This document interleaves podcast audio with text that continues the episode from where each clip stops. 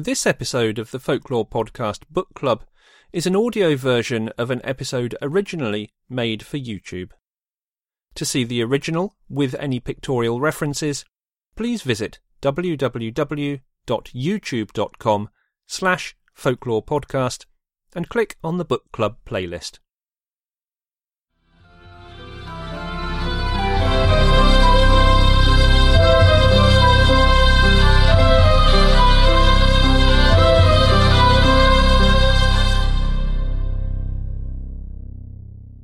Hello and welcome to the Folklore Podcast Book Club, YouTube based programming from the Folklore Podcast, which looks at books, authors, and publishers whose work intersect with the field of folklore.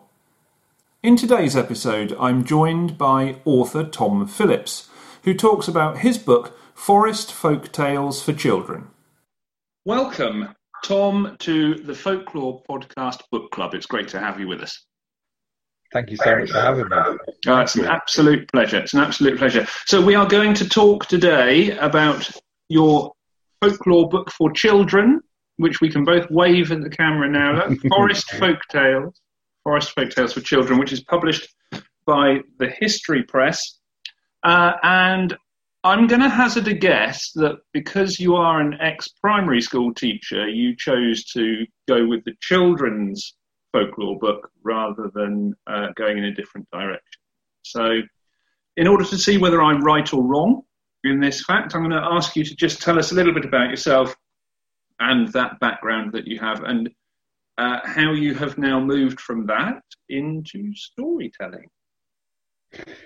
Yes. So, um, I started, I grew up in a house full of kids. My mum was the childminder, my dad worked at the local primary then when I turned 18, uh, my first full time job was a teaching assistant in a primary school.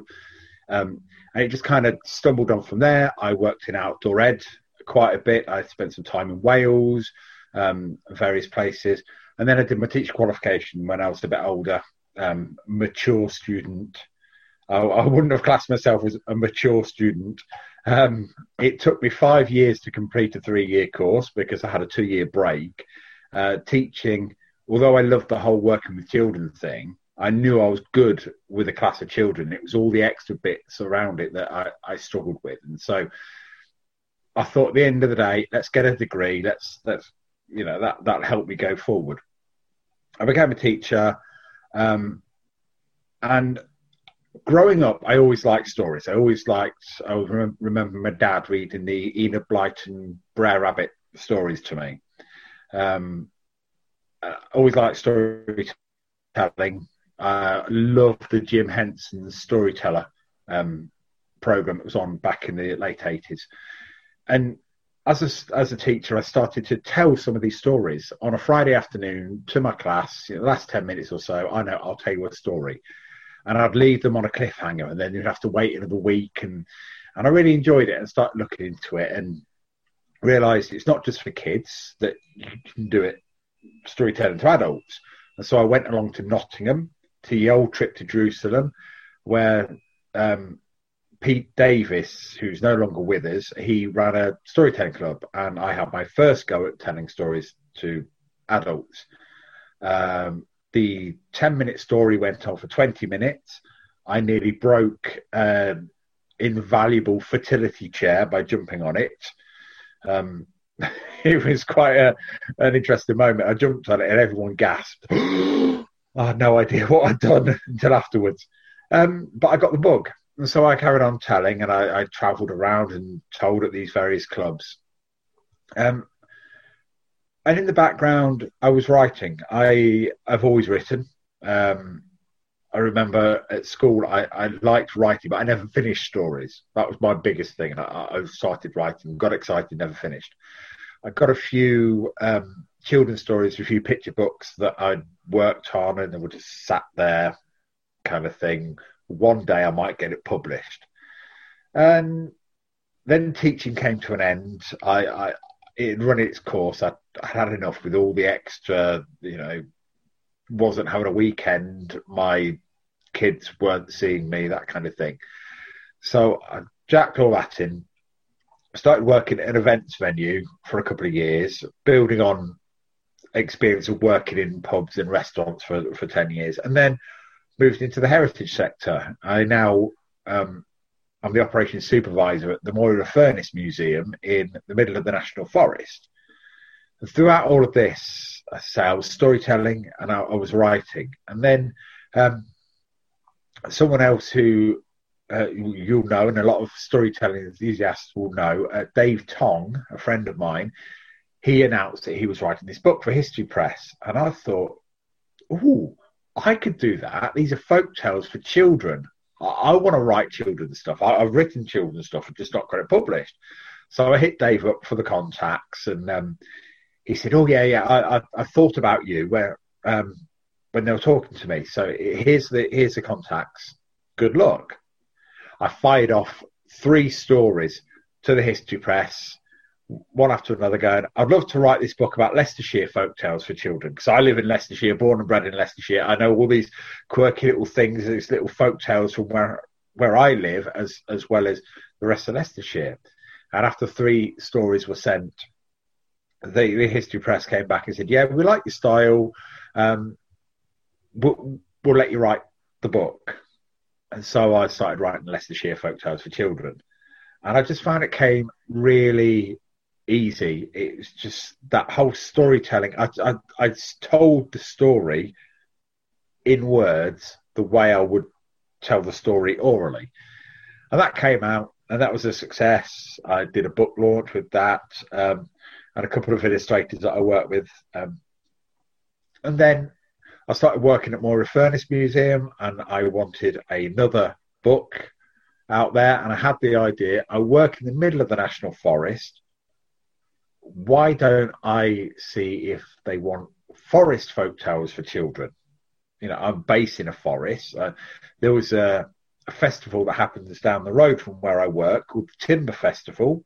It was supposed to be its third year, third year, fourth year this year. Unfortunately, with everything that's happened, it's um, it didn't happen. But I said to the History Press, I said I've got contacts at this festival.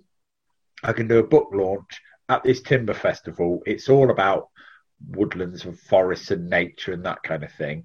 They said, yeah, that's great. We'll we'll go with it. Although there's other people who had the same idea, similar idea, we'll we'll go with you.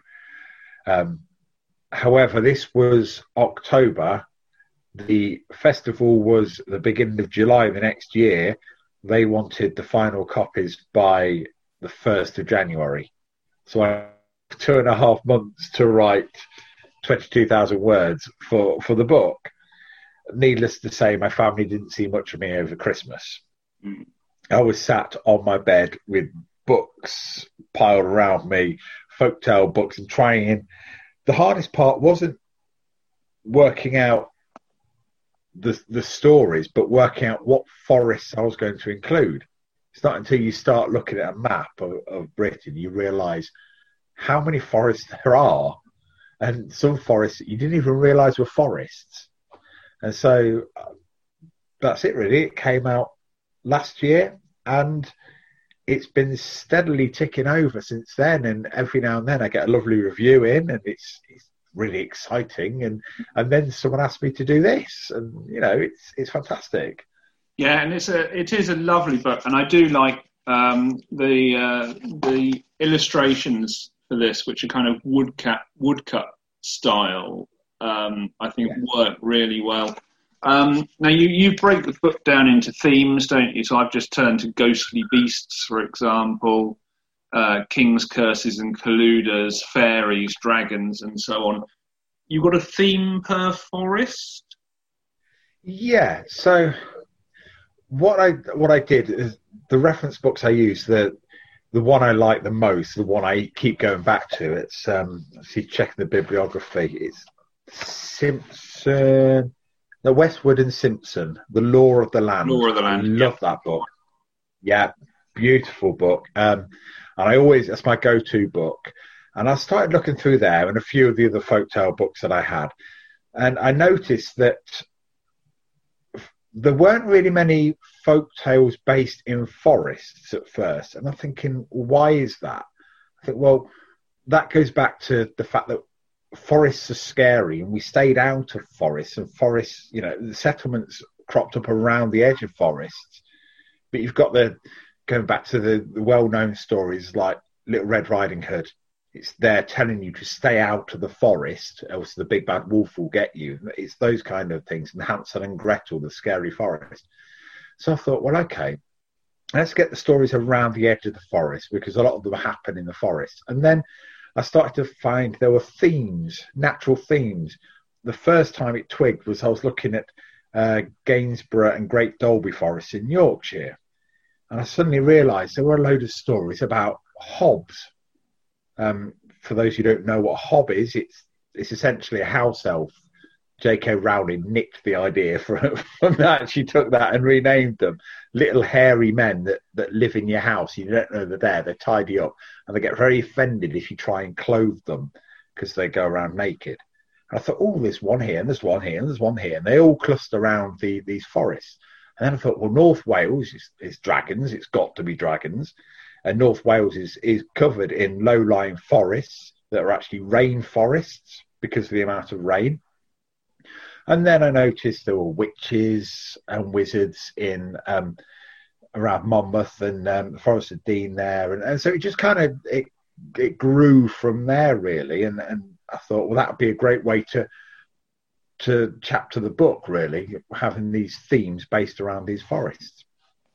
So, how did you generate the style of stories that you use when you're telling for children because some stories can be quite dark, some can be quite complex, and it depends on your sources and where you're getting stories from, whether you're collecting them orally, whether they're coming from books like Lore of the Land, for example, uh, and other places. Um, and you want a consistent style then for, for your style of telling. Uh, so, how did you adapt the stories that you're collecting to form this collection? Um, I'm a big believer when it in storytelling, you tell the stories that speak to you. Um, by all means, try a story, and if it doesn't work, it falls flat. That that's fine. That that's not your story. That's not one for you to tell, um, and that's fine. So all the stories that I know anyway and that I tell, they tend to be ones that resonate with me, ones that have a bit of humour, a bit of darkness to them. I, I, think it's very important for children to be scared um, whilst reading stories or listening to stories because it's a safe space. They can be scared within the story and learn how to cope with being scared. And then when they're scared in real life, they know how to deal with it because they've learned through the story. Um, and then for the for the style of the stories in my book, uh, it's just a case of finding the story, and just playing with it in in my head. It's just it goes round and round in my head, and you know, how will I tell this? How will I make this relatable for an eight nine year old? I'm lucky that I've got a seven year old daughter um, who's very uh, literate and very. Um, she was speaking before she was one, you know. you know um, my four year old boy's a bit too young, but my daughter, I would try these stories on her, although she was younger than my target audience. She had the understanding. You know, not to brag or anything, but this morning we'd uh, invented a new game instead of badminton. It was Bardminton, where we uh, we threw William Shakespeare quotes at each other. I was amazed my seven year old daughter knew them, but uh, yeah, yes. Um, so it just kind of develops from there. And I guess when I get typing, I just kind of get in the zone and boom. Some of the stories in the book are traditional. They they're pretty much lifted from the page of where I've found them and tweaked and put my own words. This is my own telling. And some of the stories are stories that are very personal to me. So the Robin Hood story, for example. Mm. Um, I wanted to tell a story of Robin Hood that wasn't a regular story people wouldn't have heard. Now, this story I first heard told by Pete Davies, who was all, I've already mentioned from Nottingham. Now, he sadly passed away a few years ago, so, So I tell this story in memory of him. And the story is actually a Jack story with a boggart, but he told it because he's from Nottingham as Robin Hood and a giant Cyclops. And it just works. It's comedic, it's scary in parts, but the hero wins. It links up a time before Robin Hood was famous to, to then when he meets his merry men and becomes famous. It, it kind of works. And although it's not an actual Robin Hood story, I think, especially with children, the sources to me don't really matter. It's if it's a good story and it fits and it works, that's all children really want. Yeah. So you've you've got a fair few themes that you've that you've told stories on. I'll just run through the ones from the contents page of the book. So you've covered hobs, dragons, fairies, kings, curses and colluders, ghostly beasts, Robin Hood, as you say, witches and wizards, trees, and the Green Man. So the, there's obviously a couple of themes here. Um, the, there's a kind of a nature theme, obviously. It is forest folk tales after all and, and kind of a bit of a supernatural creature theme there with ghostly beasts, uh, hobs, dragons, and so on. Uh, which was your particular favourite to work with? Um, I always liked dragon stories. Um, for a long time, my logo was a dragon. I have a dragon. Um, he's not here. He's he's flown off somewhere. Dennis, my dragon. Um, so I like those. But the I do like, although I like the nature stories, I do like the supernatural side of things. Um, I am a skeptic, however, I I'm a skeptilever. I want to believe, although I'm skeptic. You know, the place I managed, Moira Furnace, it's 200 plus years old, and it was lived in up until the 1970s. And I've done a few paranormal investigations there, and there is definitely something there. You know, I've had a door slam on me and that kind of thing. Um, so I really enjoy those spooky ones. I think my favourite story out of all of them was the it was the beasts in Thetford Forest. Um, I can't remember what I called it now, but uh, you know I wrote this book two years ago. Now it's one of, it's one of those you, you do interviews and things, and you think, oh, I can't remember now. It's been a while since. Uh, uh, what's it called? The Legend of the Beast of Southery. Um, again, with Thetford Forest um, being quite a new forest, uh, I had to, you know, be a bit fast and loose with with the locations. But Southery is right at the edge of Thetford and that kind of thing.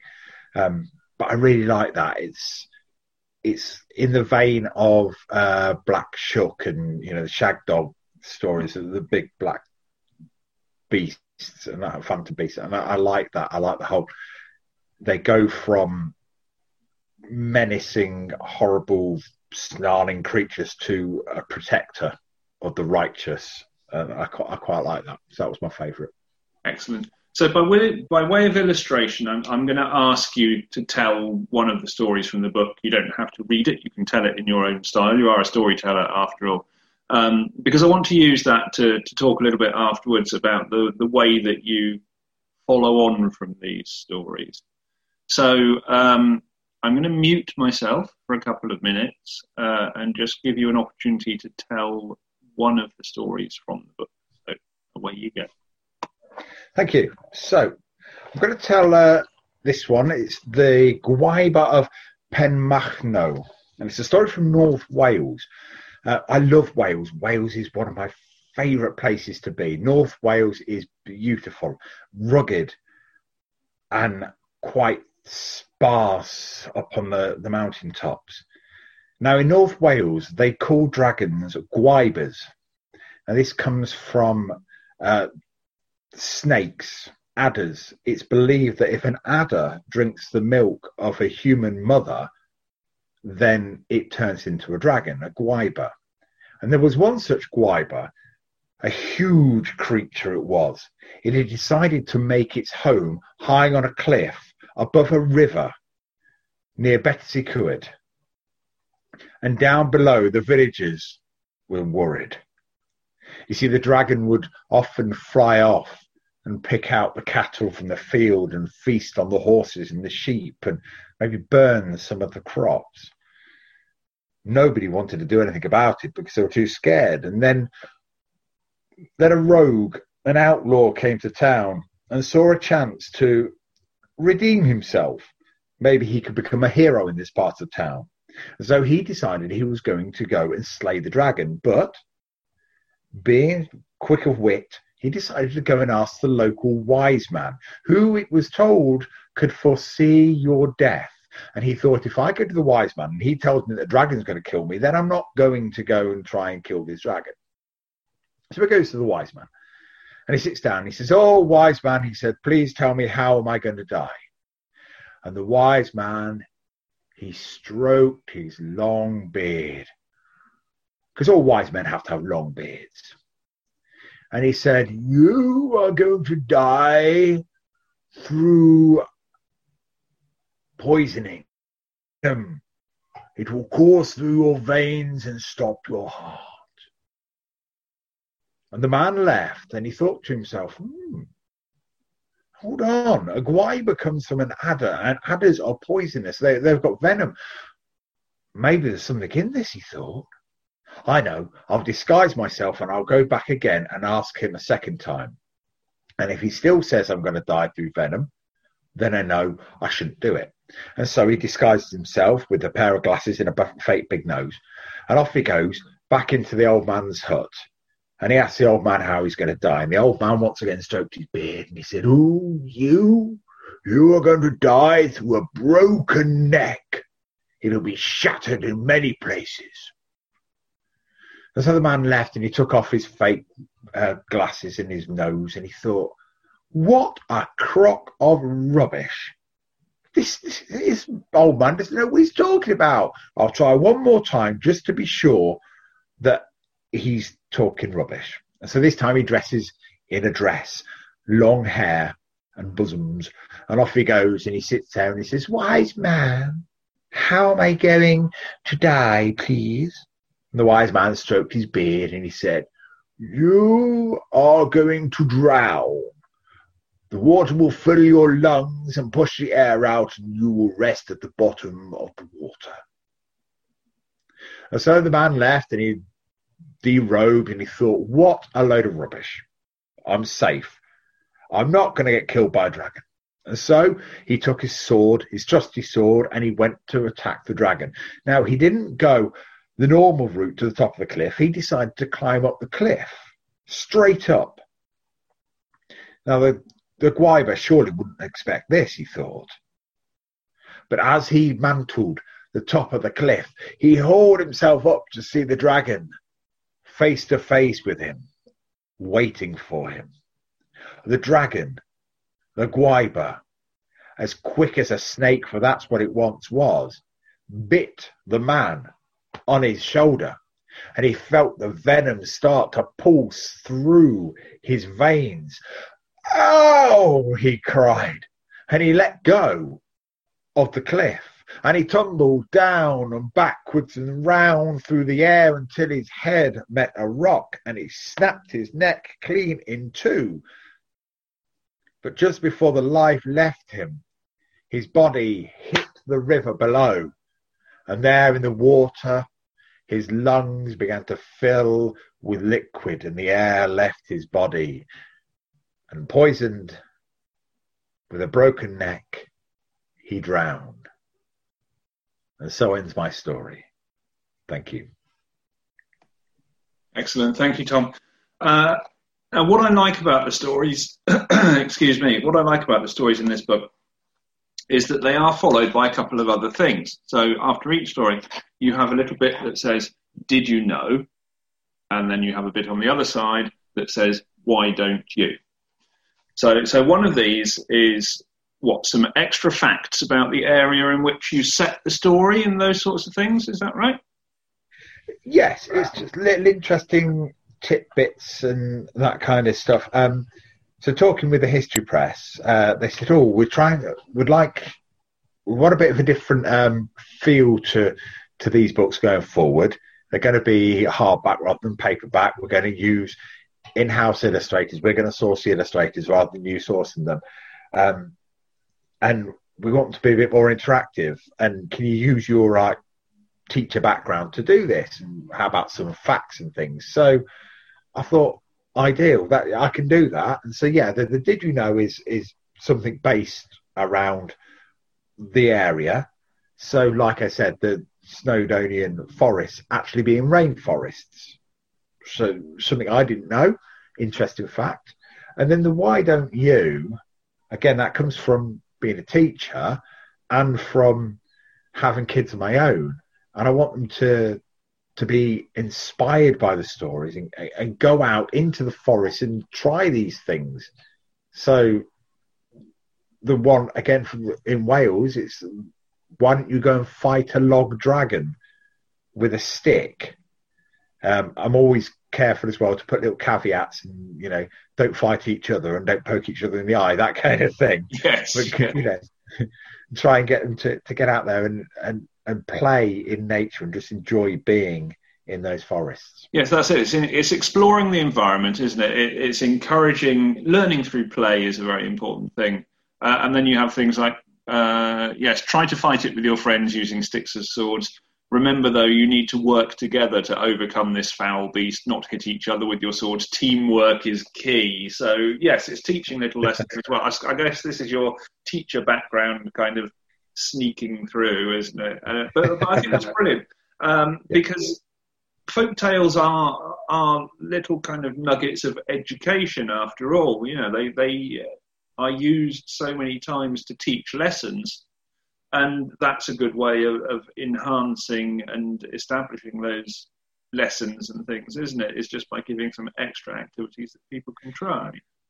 There's a wonderful animation um, narrated by Ian McKellen um, that I absolutely love. I don't know whether you've seen it. It's about uh, the importance of stories and storytelling, and it tells of uh, how the first storytellers came to be. And it was cavemen, and, they go out and they they fight this uh, saber-toothed cat, and one of them gets killed, and the other one manages to, to kill the saber-toothed cat. And they go back and they, they tell this story, and that story uh, becomes ingrained in in tradition and folklore of that tribe and they spread it around and but the key to that story is be careful out there the world is big and dangerous and it shows how Uh, we learn as you, as you say from stories from folk tales and and that's why they they last and that's the enduring nature of folk tales we pass these on to our children and, and, and they learn from them and hopefully learning important, valuable lessons that will keep them safe going forward. And even as adults, you know, we read them and go, "Oh yeah, that that that's a metaphor for this," or the, yes. you know, yeah, yeah okay, and, and, we relate to them in that way. Excellent. So, what's next? Are you uh, tempted to write for the adult market, or are you sticking with uh, children's writing? Stick with kids. um, so what's next? Uh, I need to. I'm playing with an idea at the moment. Um, speaking with another friend, author friend of mine, Cat Weatherill. Um, maybe familiar with her work. She's a fantastic author, um, a good friend, and she's suggested I do something along the lines of um, folk tales for that dads can tell to their kids. Mm we've had a lot of story, a lot of books about um, females, he- uh, heroines, and goddesses, and we've got most of those. And we, me and my daughter read most of things. You know, the rebellion. Uh, bedtime stories for rebel girls and that kind of stuff. And Santi, uh, Xanthe Gresham's um, Goddesses and Heroines. That's a great book if you want to check that out. But um, yeah, so I'm playing with that idea. But I've also, for oh, how many years now? well over a decade, if not 15 years or so, been trying to write a novel, uh, the first of three. I've got a whole trilogy planned out in my head, and I've spoken to many people about it. I've got the first 12, 13 chapters written, which I want to go back and rewrite. And the idea is to, to finally one day get that finished, try and get that published, a proper book aimed at the the nine to twelve year old market and, and, and carry on. And I'd also like to one day again these are all uh, one day I'd like to get some of my shorter stories, some of my picture books um, published, but just hoping that books like these help me if I go to publishers be able to say I've done that. There's yeah. an example of what I've written. Um, Absolutely, yeah. absolutely. That's that's that's a great thing too to be able to do that. And a good selection to be working on there as well, isn't it? I, I wish you every success with all of those. They'd be absolutely Thank wonderful. You. you must have had a chance because this has been out for a little while to do some live events using this book uh, before we went into the kind of not live event scenario that we're in at the moment. Um, how did that go? How was it received? How does it work with a with a, an audience of kids in front of you? Yeah, so um, I've done a few. Uh, I always juggle work with storytelling, so I'm not a full time uh, storyteller. It's I can never quite make the bills uh, pay the bills with my storytelling, especially with the wife and, and, and kids. So I've always worked. Um, so the events have been sporadic, but when they have happened, it's been in schools and that kind of things. And it's worked really well. What I tend to do is maybe tell one or two stories from here and then tell other stories that are similar of a similar nature that have nature links and that kind of thing, or might have a dragon in and say, well, you know, I've got a whole chapter on dragons, that kind of thing. So the kids really, really engage, and I've got quite an engaging way of, of, of telling to kids. I just kind of get a child audience, you know. I know some people say, "Oh, children, oh, a child audience scares me." For me, hundred kids in front of me, I'm happy give me a room of adults, that's when the nerves creep in. that's yeah. when I get worried because I'm sitting there thinking, are they judging me? What's going on? At least with mm. kids, if they get bored, you know, because they're sat there picking the nose, looking at the ceiling. You know, it's really obvious. Um, so yeah, it's gone down well, um, and yeah, hopefully when things start to return to normal, I can get out and do a bit more storytelling and, and promote the book a bit more. Let's hope so. In the meantime, if people want to have a look at your uh, your work and other bits and pieces, have you got an online presence that they should be looking at? Yes, uh, it's it's mainly Facebook. Um, I was paying for a website for a bit, but it's one of those it barely ever got looked at, and I thought, well, I'm not bothering paying for that. The majority of my work comes through Facebook. So if you want to check me out, I'm on Facebook as Tom the Tale Teller so that's, that's my storytelling alias, Tom the Tale Teller. Um, and you can find everything on there, really. I am on Twitter at Tale Teller Tom and on Instagram, but they barely ever get updated. I'm more of a Facebook man myself, but it, it, it's all there. It's all Excellent. There. So I will put links to those in the description below this video so that people can pop off and have a look at those. If you are interested in getting hold of a copy of Forest Folk Tales for Children, by Tom Phillips, then you can get that from the History Press. Uh, you can get it from all good bookshops, probably quite a few bad ones as well, uh, and from the normal online retailers that deal with these sorts of things. Uh, support your independent bookshops or the publisher directly if you are able to do so, will always be my advice in these matters. Tom. Or, or they could always buy direct from me, get a signed copy and it helps me out more because of the, the deal with the history press. I, I, I get more for the book, so you know I can feed my children that way. Look at that! As you can't go wrong with that, can you? And you can have uh, a signed copy as well. And I'm sure if somebody messages you on Facebook, you'll probably write a little dedication in the front for them too. Yes, I, I, I love doing that. I, I, feel famous. It's great, and I'm not, but I feel it. Perfect. However, you want to get hold of a copy, I recommend that you do so. Tom, thank you so much for taking the time to come on and talk about your work on the Folklore Podcast. Thank you. I hope you enjoyed that interview with Tom. If you want to look at his work in more detail, then do follow the links which he referred to in the interview, which are posted down in the description below. You can also follow those to buy yourself a copy of the book if you want to do so. The Folklore Podcast Book Club and the Folklore Podcast are both offered completely free of charge. If you'd like to help us to continue to make this content, do please follow the links in the description below, where you'll be able to visit our Patreon page and support us for extra rewards and bonus content, or make a one off donation via our website. If you can't do either of those things and still want to help, then do please share our programming, share our main podcast, and the items that you'll find on our YouTube channel. And do please, while you're here, subscribe to the channel to get notifications when we put up more videos. Thanks very much for watching, and I'll see you again on the next episode of the Folklore Podcast Book Club. Bye for now.